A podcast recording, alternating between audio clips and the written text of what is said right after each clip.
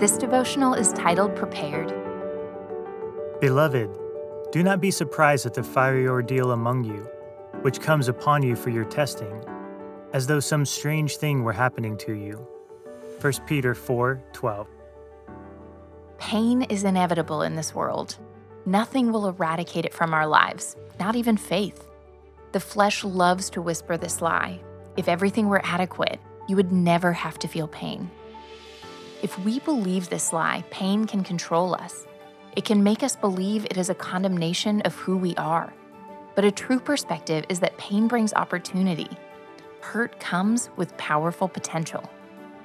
If the pain is self induced, there's an opportunity for self examination and positive change.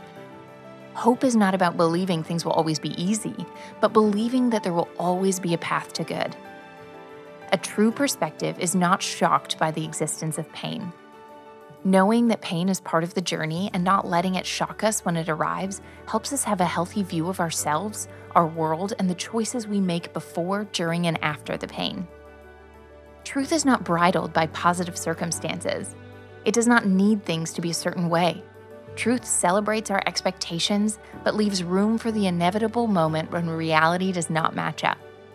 In those moments, we are granted the opportunity to grow, to extend, and to discover more of the truth than we previously grasped. In those moments, we are granted the opportunity to grow, to extend, and to discover more truth than we previously grasped. And with the truth comes freedom and a greater and more fulfilled life. Ponder today pain is a path to growth.